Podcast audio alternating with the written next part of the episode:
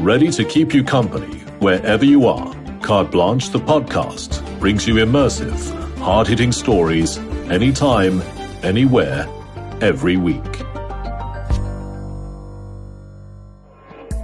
Ever since another taxi strike erupted on the streets of Cape Town in August, negotiations between City of Cape Town officials and taxi industry representative body Santaco have been ongoing. Insiders say discussions have been fraught as both sides thrash out the finer points of an agreement that would not only protect commuters but ensure there is a mutual understanding between officials, taxi drivers, and operators. We caught up with conflict resolution specialist Andre Vlok to find out where previous negotiations most likely fell apart and get his views on possible long-term solutions.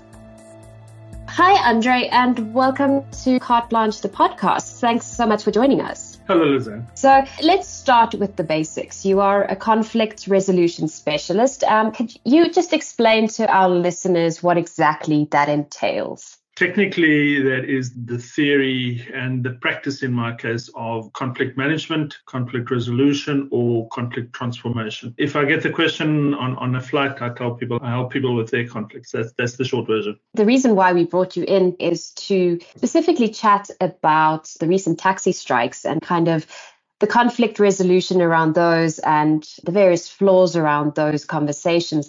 So, I mean, it seems that taxi strikes are escalating with each iteration. They seem to get more chaotic. The negotiations seem far more protracted, far more tense.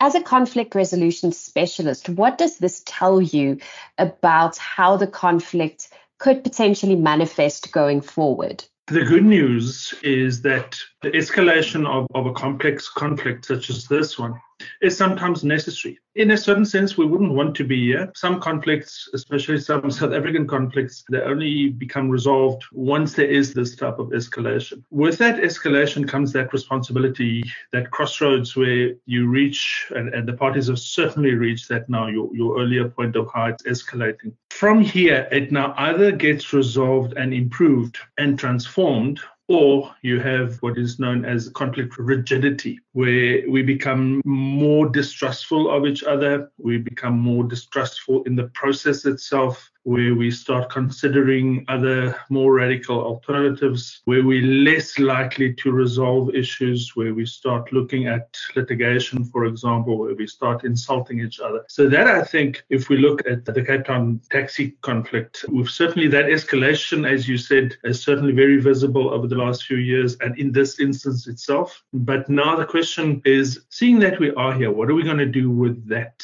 important point that, that the parties have reached? And, and that is why this is such a crucial time in this conflict. Do you think that government, both on a local and national level, are equipped to deal with these types of conflicts because from what we've seen so far especially with regards to the taxi unrest is that they seem to be far more reactive in many instances which really already puts them on on the back foot. Most of the senior people that i work with concede quite happily that government at various levels are not equipped for modern conflict management I must say that the Cape Town city management so far, barring a few uh, mistakes, have been unusually good compared to the rest of South African politicians in conflict. They've done quite a few things very, very correctly. But generally, South African politicians in general are still very aggressive.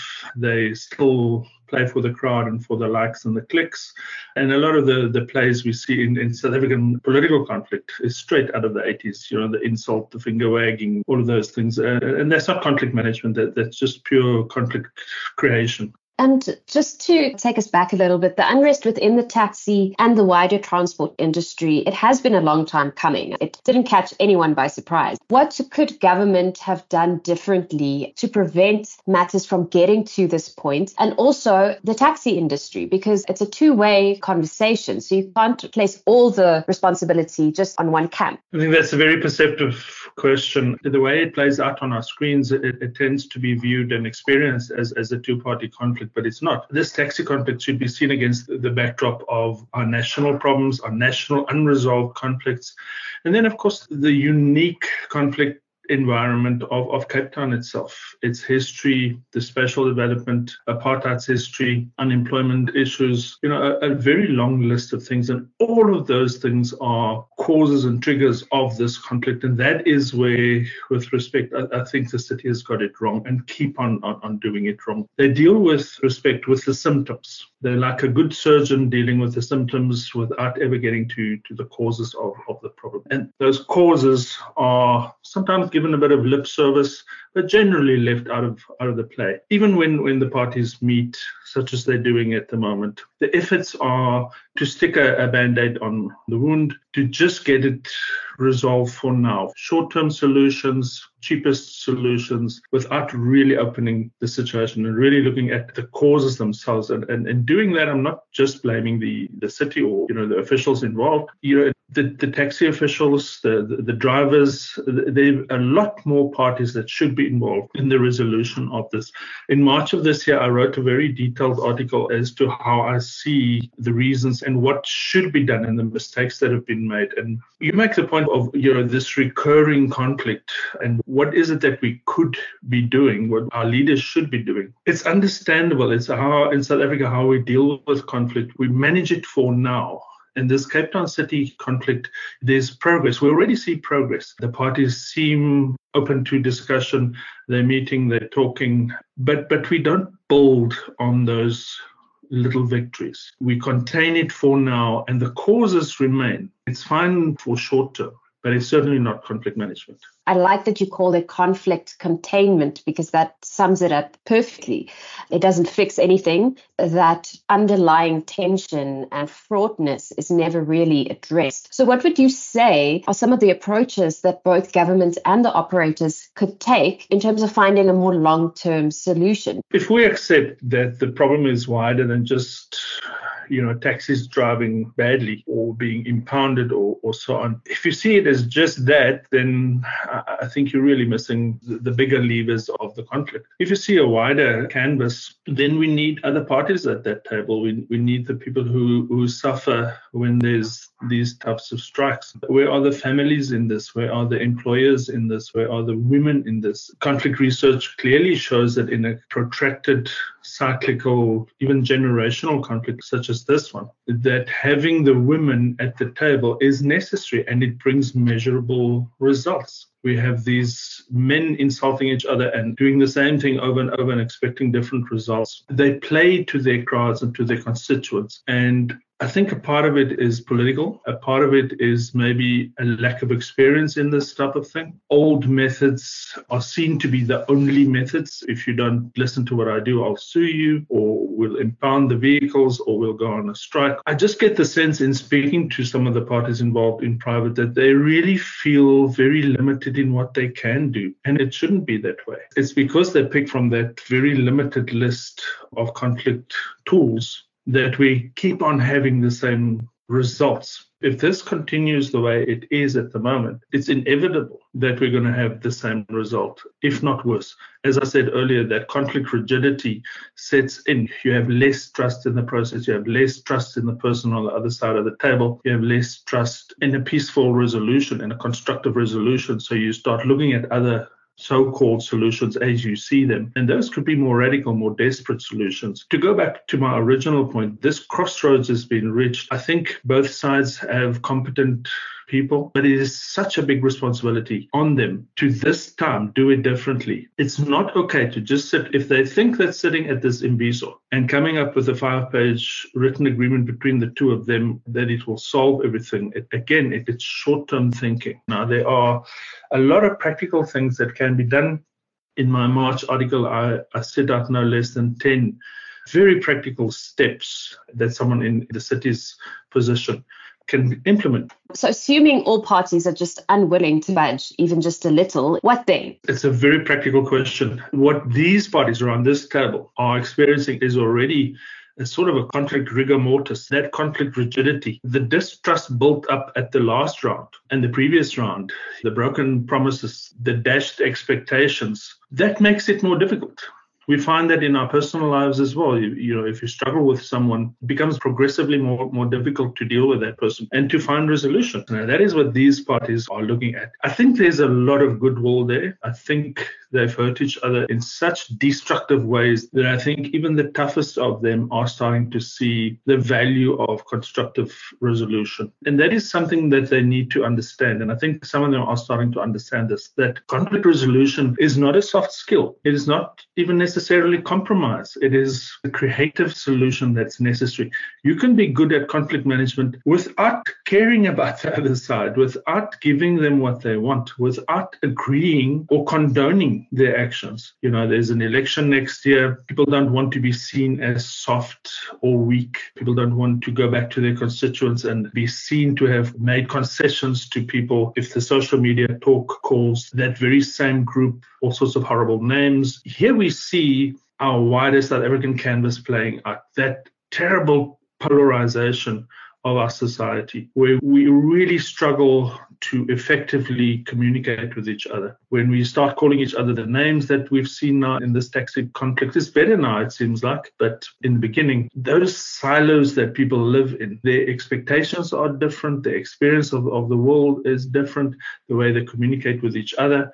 It actually becomes a separate part of the problem. It becomes a conflict in itself all of that makes it a lot more complex, but also at the same time, a lot more necessary to resolve this. One thing that I think is clear that both of the parties at the table seem to have initially lost sight of is this understanding that it's an ongoing relationship, that the hard, heavy remedy may resolve things right now. If it's a, it's a once-off relationship, then maybe a court case and maybe the hard hand is acceptable. But in an ongoing relationship such as this one, you don't just resolve the symptoms, you also need to keep an eye on the relationship itself. Up to now, prior to that, they've been particularly bad at maintaining and improving that relationship. Definitely. And, and I think a perfect reflection of how important that relationship is is when you look at the most recent taxi strikes. Santaco was given a list of proposals by the city of Cape Town. It took them eight days to fight it out, only for them to settle for exactly the same proposal. And that is a perfect example of there not being a kind of a mutual respect between the two parties, but also what you've just said, there is that power play.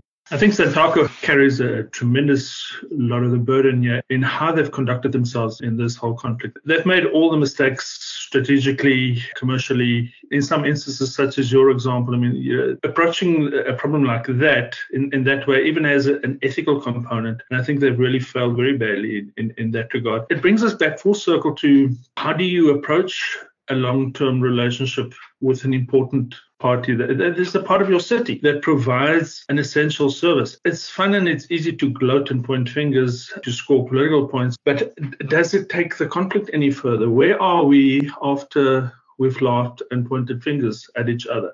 With the complexity of identity conflicts in South Africa, you already have this polarization. Whatever Santaco does, it has its base, and that base will remain loyal to them. The same goes for the city. So you have these two camps, and that really makes South African conflicts a unique type of conflict in that whatever happens, they will always have their support in a certain sense, such as we've seen here, there are no real consequences for mistakes, for these errors. How many people are going to punish Santaco at the bus stop and at the taxi rank for this? None. They simply don't have that option. So all of these things play into the big South African conflict. I think the Cape Town taxi conflict has really shone a very powerful light on some of our complexities. It is for the leadership to change. It's for political and commercial business leaders. It's for Santaco and, and so on, for community leaders to really step up and do things differently. This leads into my final question. What is the way forward then? Has the transport industry, as so many people have said, become a law unto itself and it's now just simply too late to really have any say in these negotiations. I think that's one of the mistakes we make in South African conflicts is this whole idea of meet you in the middle, this this whole compromise idea. There's no compromise with lawlessness. Modern conflict management doesn't require the city to sit down and say, all right, I'll meet you in the middle. There's a quota of bad things you can do. And that the city did very well. That first phase, the re-establishment of some form of stability, they well and they must continue with that if it comes up again. But once that stability has happened, which I'd like to think we now have, now comes the question of how do we build on that? And that is the mistake they've made in the past. You have the stability, this part time peace for now, but they need to build on that. Of course, yes, the taxi industry, I think, can do with an upgrade, a facelift. The communication channels between the parties can be improved. The way they speak to each other can be improved. If I was in charge of this, I would train my teams better in conflict management, both sides, all sides. I would involve people with real interest. I would listen to them. I would bring them to the table. I would make them a part of the process. I would not have it this exclusive little club of two groups who affect everyone else. But when it comes to the negotiations, it's just the two of them. I would include to a limited extent the national government in this. I would try and, and make progress with that. Ultimately, it's not a negotiation as to the impounding of vehicles. That is an important side issue. The real conflict is about these people living together, and it's an essential service. It, it has huge problems that it, it faces, and its response to those problems is to resort to criminality. Now, I'd like to think that people, if they have better channels of communication, if they trust each other better, most of them wouldn't feel it necessary, as unjustified as it is, to resort to criminality. If there were better consequences to this type of behavior, not just an impounding on the one hand, and on the other hand, more effective channels of communication where things can really be addressed effectively, quickly, with people that you have a good relationship with, people that you trust. If the city can build systems, quick, cheap, easy, effective systems. This whole thing could have been resolved if we had, even if we limited to the two groups, just a core group on both sides who would trust each other, who would pick up the phone or go and have a coffee and talk this thing through. And I'm not saying that we must resolve all conflicts through talking, but this was all of it. It was a tit for tat, a hair pulling contest. You do that, I do this, and it escalated through the roof. The second stage was handled very badly by everyone. And I'm sorry to say, but we again see much of the same seeds being planted for the same conflict to pop up in weeks and months and years to come. Well, thank you so much for talking to us and kind of giving insight into this very complex issue and also highlighting some possible solutions. Even from this conversation, our listeners could use some of this in their own lives in terms of conflict management and how to approach instances where you just struggle to find each other. So thank you very, very much. This has been a very interesting conversation. My pleasure. Thank you. Thanks for listening. In case you missed any of our earlier episodes, you can find them all now on Spotify and all other major platforms. Also, head on over to the Carte Blanche website for more insightful content.